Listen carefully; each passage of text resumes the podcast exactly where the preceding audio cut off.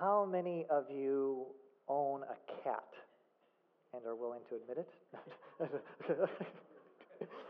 uh, uh, cat, cats are curious creatures, are they not?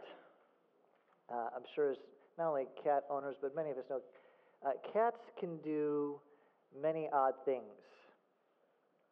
In fact, have, have you ever wondered why house cats are able to climb a tree, yet they don't know how to get down? have, have you ever wondered that? Well, well, scientists have, okay? Scientists have. In fact, if you can believe this, uh, there is much debate amongst animal experts as to why this is. Why is it that house cats can climb a tree, but they don't know how to get down? There's debate among the animal experts. But, but you know what the prevailing notion is as to why this is the case? The prevailing notion as why cats cannot climb down a tree is because those house cats were taken from their parents before their parents taught them how to do it. You see, as, as any zoologist will tell you, the parents of kittens teach their young many things, such as how to hunt, bury their waste, live with prey, approach an unknown person or dog, be pretentious towards their owners, a bunch of things. Indeed, these kittens learn by watching and imitating their parents. So, so when you see a cat stuck in a tree, you know what you're seeing. You are most likely seeing a cat who was never shown how to get down. Or better stated, we could say this way you are seeing a cat who was never given an example to imitate. This morning, as we jump back into Ephesians, we're going to once again look at Ephesians chapter 5. And as we've noted over the last several weeks, Paul's main point that I've been suggesting, that I think is Paul's main point in Ephesians 5, verses 1 through 20, is this exhortation, and that is don't be yourself, imitate God. This, I want to argue, is the main overarching point of Ephesians chapter 5, verses 1 through 20. Don't be yourself. No, you, you imitate. You follow. You walk in the same steps. You imitate God. Faith, as we've discussed, the Christian life is not one of self actualization. No, the Christian life is one of self crucifixion. That is, we die to self and we live for Christ. Indeed, as God's children, we are called to imitate Him. Because you see, unlike those kittens, we do have a model that's been given to us to imitate, and that's the Lord Jesus Christ. Right, as Jesus himself made very clear in John 5 19, just one of the many places where Jesus tells us that he does everything the Father does. Which means if we're going to imitate God faithfully, put it this way, if we never want to get stuck up in a tree, not knowing what to do, we are to imitate Jesus. We're to look to him because he is the ultimate imitator of the Father. Unless we have any questions about what this practically looks like, Paul, in Ephesians 5 1 through 20, he commands us to imitate God in three specific ways. The first is by walking in love. This is verses 1 through 2. This is what we looked at several weeks ago. But then, second, we are to imitate God by walking in light. And this is what we studied last week. As Paul made clear in verses 3 through 7, to walk in light means three things. You renounce sinful practices, you render thanksgiving, you render thanks to God, and then you reject deceptive counsel. I just want to pause here for a moment and just simply ask how did it go for you this week? Those of you who were here last week as we studied this text, how did it go for you this week? Let me ask you some more specific questions. Did you fight sin and temptation with the sword of thanksgiving? Did you purpose throughout the week to give thanks to God in all circumstances?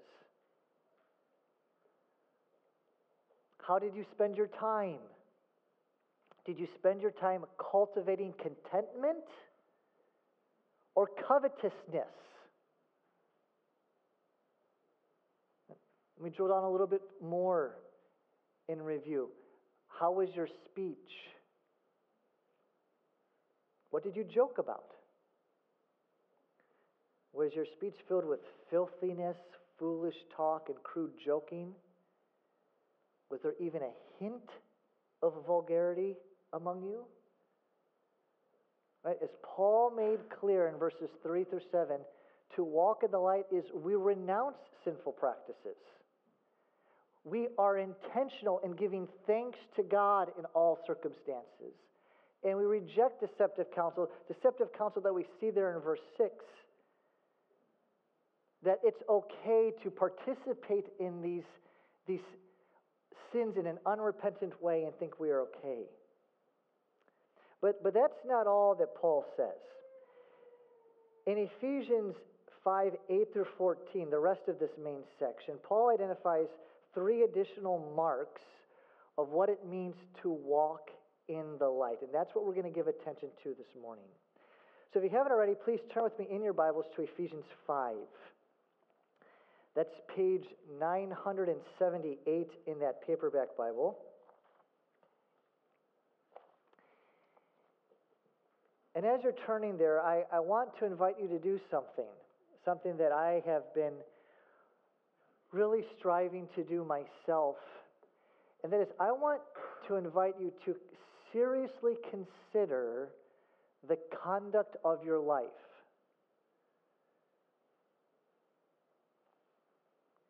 to seriously consider it, consider the conduct of your life, and strive to have every aspect of your life fall under the lordship of Jesus. You know, Paul spent three chapters, the first three chapters of this book, Ephesians, expounding upon the glorious blessings and riches that we have in Jesus Christ. He has taken us to the greatest heights of doctrine, has he not? Now, here in the back half of the book, he is taking us to the street level of everyday living. And Paul's desire is that there wouldn't be a disconnect. That is, there wouldn't be a disconnect between the deep glorious truths we claim to believe about God and who He is, and then how we live our lives. Put it this way, just as we seriously contemplate who God is and is what He has done, so too the Bible invites us to give careful thought and attention as to how we live. So that's my, my, my encouragement to you. As we read this text, if the light of God's word is shining in areas and exposing things you need to turn from, don't resist that. Trust that God's way is good. So follow along with me as I read chapter 5, beginning in verse 3. Paul writes this under the inspiration of the Holy Spirit. He's, he's speaking to Christians here. He says, But sexual immorality and all impurity or covetousness must not even be named among you, as is proper among saints. Let there be no filthiness, nor foolish talk, nor crude joking, which are out of place, but instead let there be thanksgiving. This is, this is what we see renounce sinful practices, and instead render thanks to God. Verse 5 For you may be sure of this, that everyone who is sexually immoral or impure, or who is covetous, that is, an idolater, has no inheritance in the kingdom of Christ and God. Let no one deceive you with empty words. For because of these things, the wrath of God comes upon the sons of disobedience. Therefore, do not become partners with them.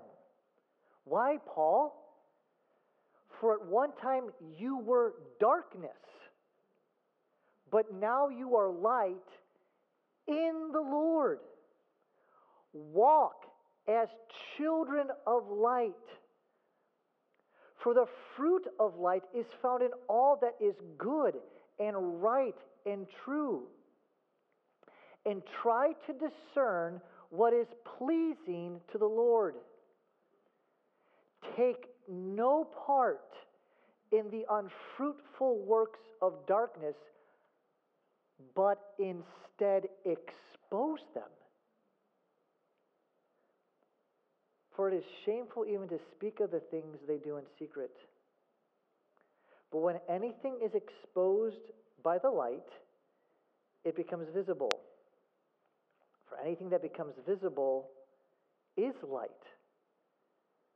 Therefore it says, Awake, O sleeper, arise from the dead, and Christ will shine on you.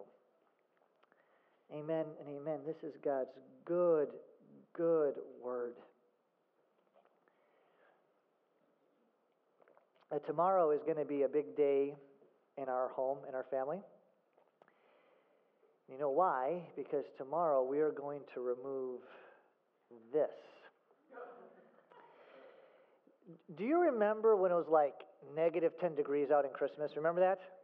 Yeah, well, we decided to build an outdoor ice rink during that time. This is, this is a picture of the rink. There's Noah skating on it. This is, actually, even doesn't look this good. This is what it looks like now. Well, uh, tomorrow we are packing it up. Spring has sprung, so I'm going to remove this tarp, 80 feet by 40 feet, and Lord willing, pray for me, lay down some grass seed. Now, that area of my yard has been covered by a tarp for over four months. What do you think I'm going to find when I pull it back? right? no, no doubt there will be mud, right? Perhaps there will be even some sticks. But you know what there won't be? Yes. Any grass plants or vegetation, right? And, and you know why? You know, why? because listen, because light is needed for things to grow. You all know this. In fact, if you have anything covering your lawn just for a couple of days, what begins to happen to the grass? It begins to die. That, that part of your lawn begins to die. Light is needed for things to grow. In fact, you could say that new life is the fruit of light. Notice what Paul writes there in verses 8 and 9. He kind of mixes metaphors, doesn't he? Speaking of Christians, Paul says that at one time, Christian, you were darkness. Not in darkness, but darkness. As we said last week, that's bad. Yet now, Christian, through your union with Christ, through faith in the Lord Jesus Christ, you are now light in the Lord. And notice, as those who have received the light of the world, the Lord Jesus Christ, Paul teaches that this should produce something in us, doesn't he? It should produce something in our lives. And what is that? Look again at verse 9. As those who have received the light of the world, the Lord Jesus Christ, we're now light through our union with Him. What does He say in verse 9? For the fruit of light is found in all that is good and right and true. You know what Paul is saying here? He's saying, another mark of what it means to walk in light, and that is you express righteousness. Just as the light of the sun brings forth literal fruit on the earth, so too, in a far greater way, the saving grace of Jesus Christ, the light of the world, brings forth spiritual fruit in the life of the believer. It is Paul taught in Ephesians 2:10. Christians have been created in Christ Jesus to do what? Good works. I want you to notice further how verse 9 stands in stark contrast to the unfruitful works of darkness in verse 11. Do you see it there? As Christians, we are to take no part in those sinful actions, but instead give ourselves to goodness, righteousness, and truth. We, we, we are to display this fruit of light. Do, do you remember the childhood song, This Little Light of Mine? I'm going to what? do you remember the next line? Hide it under a bushel. Oh, you guys know, right? I'm going to let it what? Shine, right. Christians, you want to know, as children of light, how to let your light shine? It's by giving yourself to goodness, righteousness, and truth. And for a moment, I just want you to think about your personal relationships. How did you treat those closest to you this past week? Were you good hearted towards them? Or did you act in malice? Perhaps here's a better question How would those closest to you describe your behavior toward them this past week?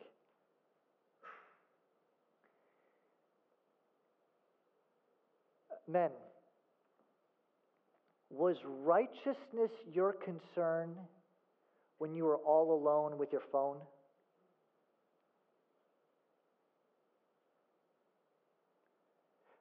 What was your concern when you responded to your spouse's sin?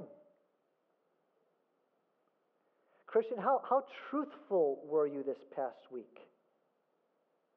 Did you give honest evidence or spin the truth? Notice again Paul's instruction concerning our speech. Truth ought to characterize our speech as believers. Because, Christian, you know what? When, when you speak lies, you're not just hiding your light under a bushel.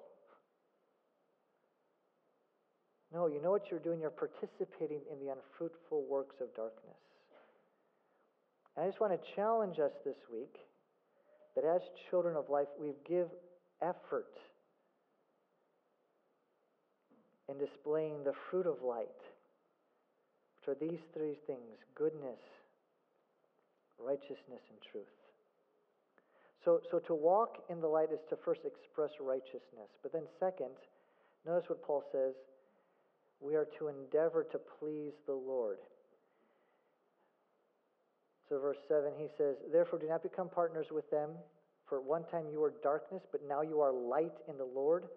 Walk as children of light. For the fruit of light is found in all that is good and right and true. That's expressing righteousness. And then verse 10 and try to discern what is pleasing to the Lord.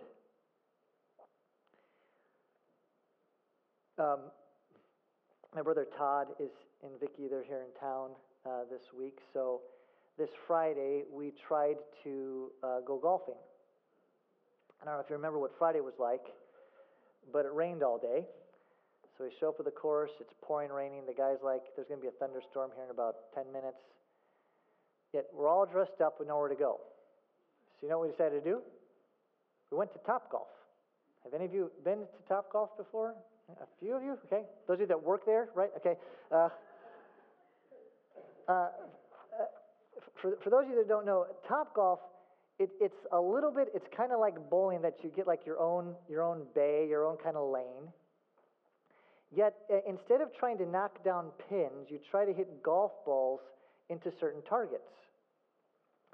So when we got there, we divided up into teams. It was me and my brother Todd against Jake and Grant. Now, I'm, I'm not going to verbally tell you who won. Okay? I'm going to tell you verbally which team won. But please hear me. There were more than a few occasions when I was aiming at one target, yet when I hit the ball, it landed on a different target. But you know what? I got points anyway. yeah, that's exactly right. But you know what? I, I think I'm going somewhere with this. Trust me. Okay, I'm going somewhere with this. I think that oftentimes, how I was there hitting that couple, that can be our approach to pleasing the Lord. What I mean is this we're not really aiming at pleasing the Lord in our lives. That's not our target. No, what we're really aiming at is pleasing ourselves. And if it just so happens that we do hit pleasing the Lord, that's bonus points. Faith, I want you to notice that to walk in the light is to have a new purpose for living. We are to try, we are to labor to discern what is pleasing to the Lord. That is, that's to be what we're aiming for. Yet I would suggest that our greatest aim in life is trying to discern what pleases us. What, what would please me in regards to entertainment? What would please me in regards to the way I spend money? What, would please me in regards to how I spend my time? Faith, those are the wrong questions. Here's the right question Would it please the Lord for me to watch this comedy special? Would it please the Lord for me to spend this much time on social media? Would it please the Lord for me to speak this, this short and harsh way to my spouse? Would it please the Lord for me to spend all my money on myself and what I want and give little or next to nothing back to Him?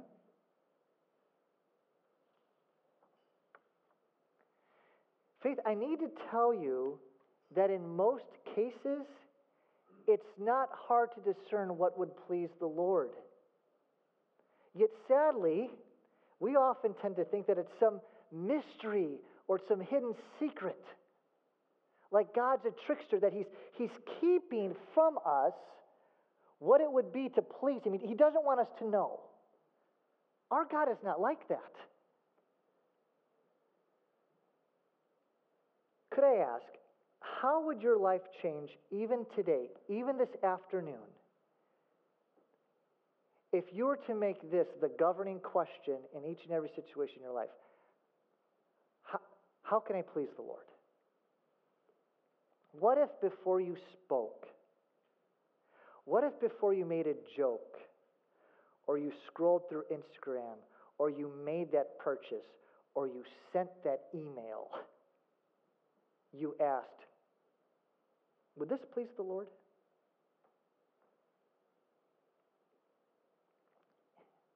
You know what's even more convicting and truthfully shameful? I'm, I'm, I'm speaking for myself here. Most time we know what the answer is, but we still choose not to do it. I know I shouldn't watch this. I know I shouldn't joke about this. I know I shouldn't buy this. I know none of these things would please the Lord, but I still do. Christian, I would invite you to have this command invade every aspect of your life. Endeavor to please the Lord. This is what it means to walk in the light. Again, verse 10 and try to discern what is pleasing to the Lord. But then finally, to walk in the light is to expose darkness. Look at verses 11 through 14. And I want you to consider the force and the weight of these words. Paul writes, Take no part in the unfruitful works of darkness, but instead expose them. For it is shameful even to speak of all the things that they do in secret. But when anything is exposed by the light, it becomes visible. For anything that becomes visible is light. Therefore it says, Awake, O sleeper, arise from the dead, and Christ will shine upon you.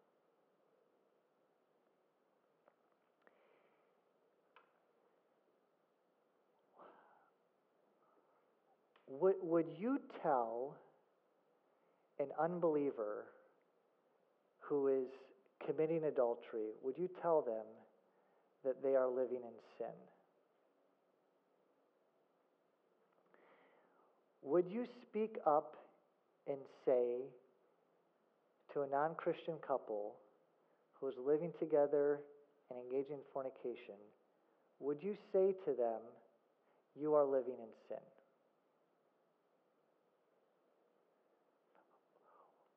What about a lesbian or a gay man? Would you go up to them and say, You're living in sin?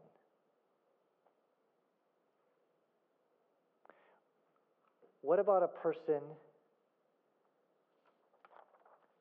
who is transgendered? How about this? Does me even suggesting such things make you feel uncomfortable? Faith to imitate God, to walk in light as children of light is to expose darkness. The Greek word that is translated as expose carries with it the meaning of convict and correct. As several commentators have pointed out, believers have the duty to expose the deeds of darkness through their righteous living and words so that those in sin will be convicted and turn to Christ. That is what verses 11 through 14 is all about. But I have to be honest with you, I think many Christians do not want to expose darkness. Rather, they are content to have darkness exist and grow all around them and they will not speak up and confront sin. In fact, they're even convinced to convince themselves that that is the most loving thing they can do is just be silent, live my life, and not say anything. Now, they wouldn't do any of these sins themselves. However, they would not speak against them. And you know what? That means those Christians, they don't want to be light. Why? Because light is called to expose darkness. Faith, the command could not be more clear. As Paul teaches in this passage, to walk in light is to expose the unfruitful works of darkness. New Testament scholar Stephen Baugh captures the weight of the command when he writes this. He says, Paul's exhortation to expose the deeds of darkness comes with risks, which Christians are obligated to take.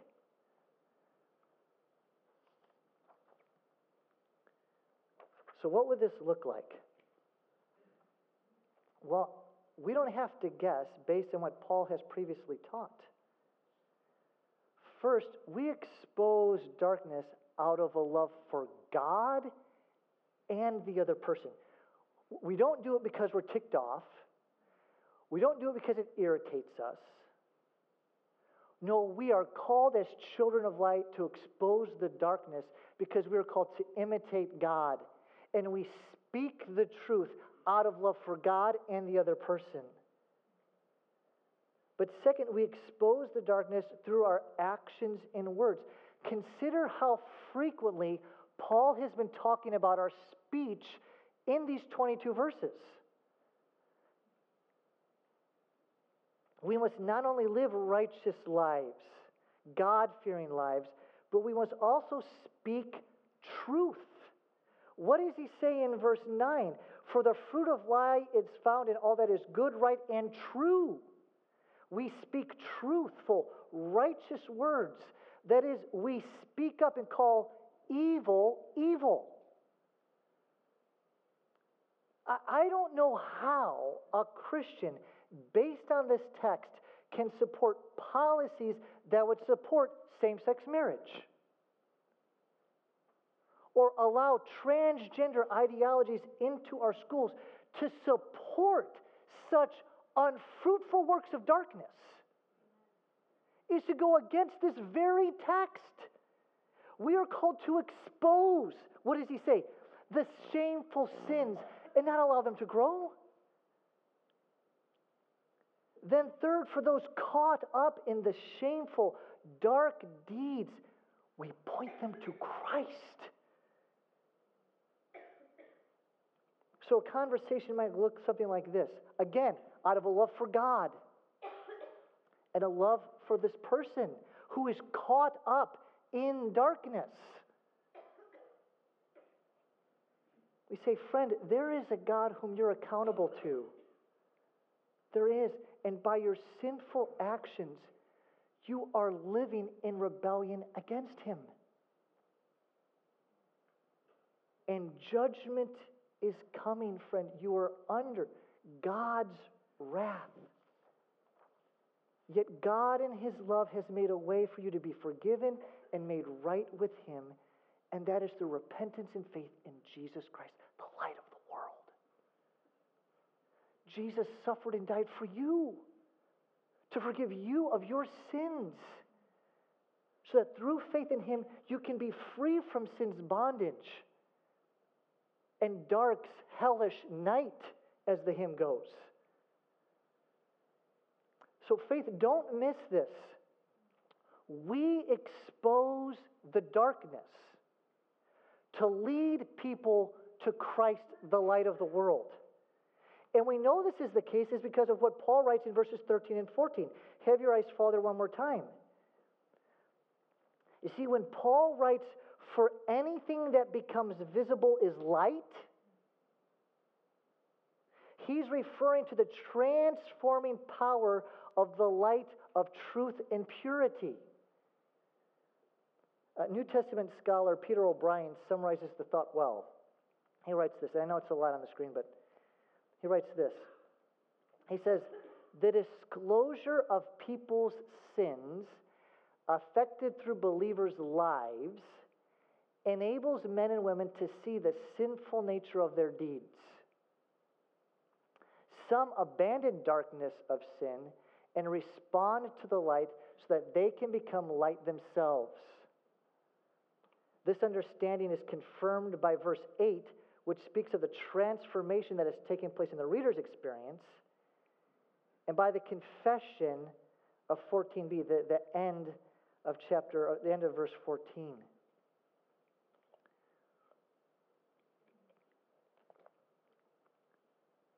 So, so what he's saying here is as we live out lives, as we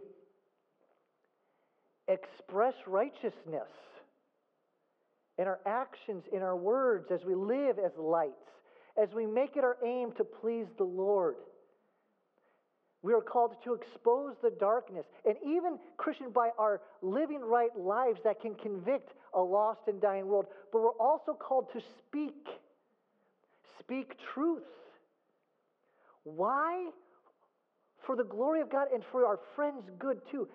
I, I think we have to believe that darkness is bad because I think we've convinced ourselves at times, well, yeah, yeah you know, I, I, I know that's, that I want to do that myself, but I, I don't want to bother the person. They're, they're free to live their lives.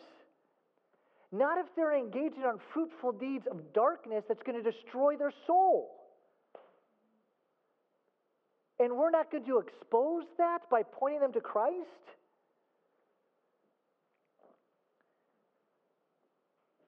Our hearts would be so that they could be in verse 14, look there, so that they would awake.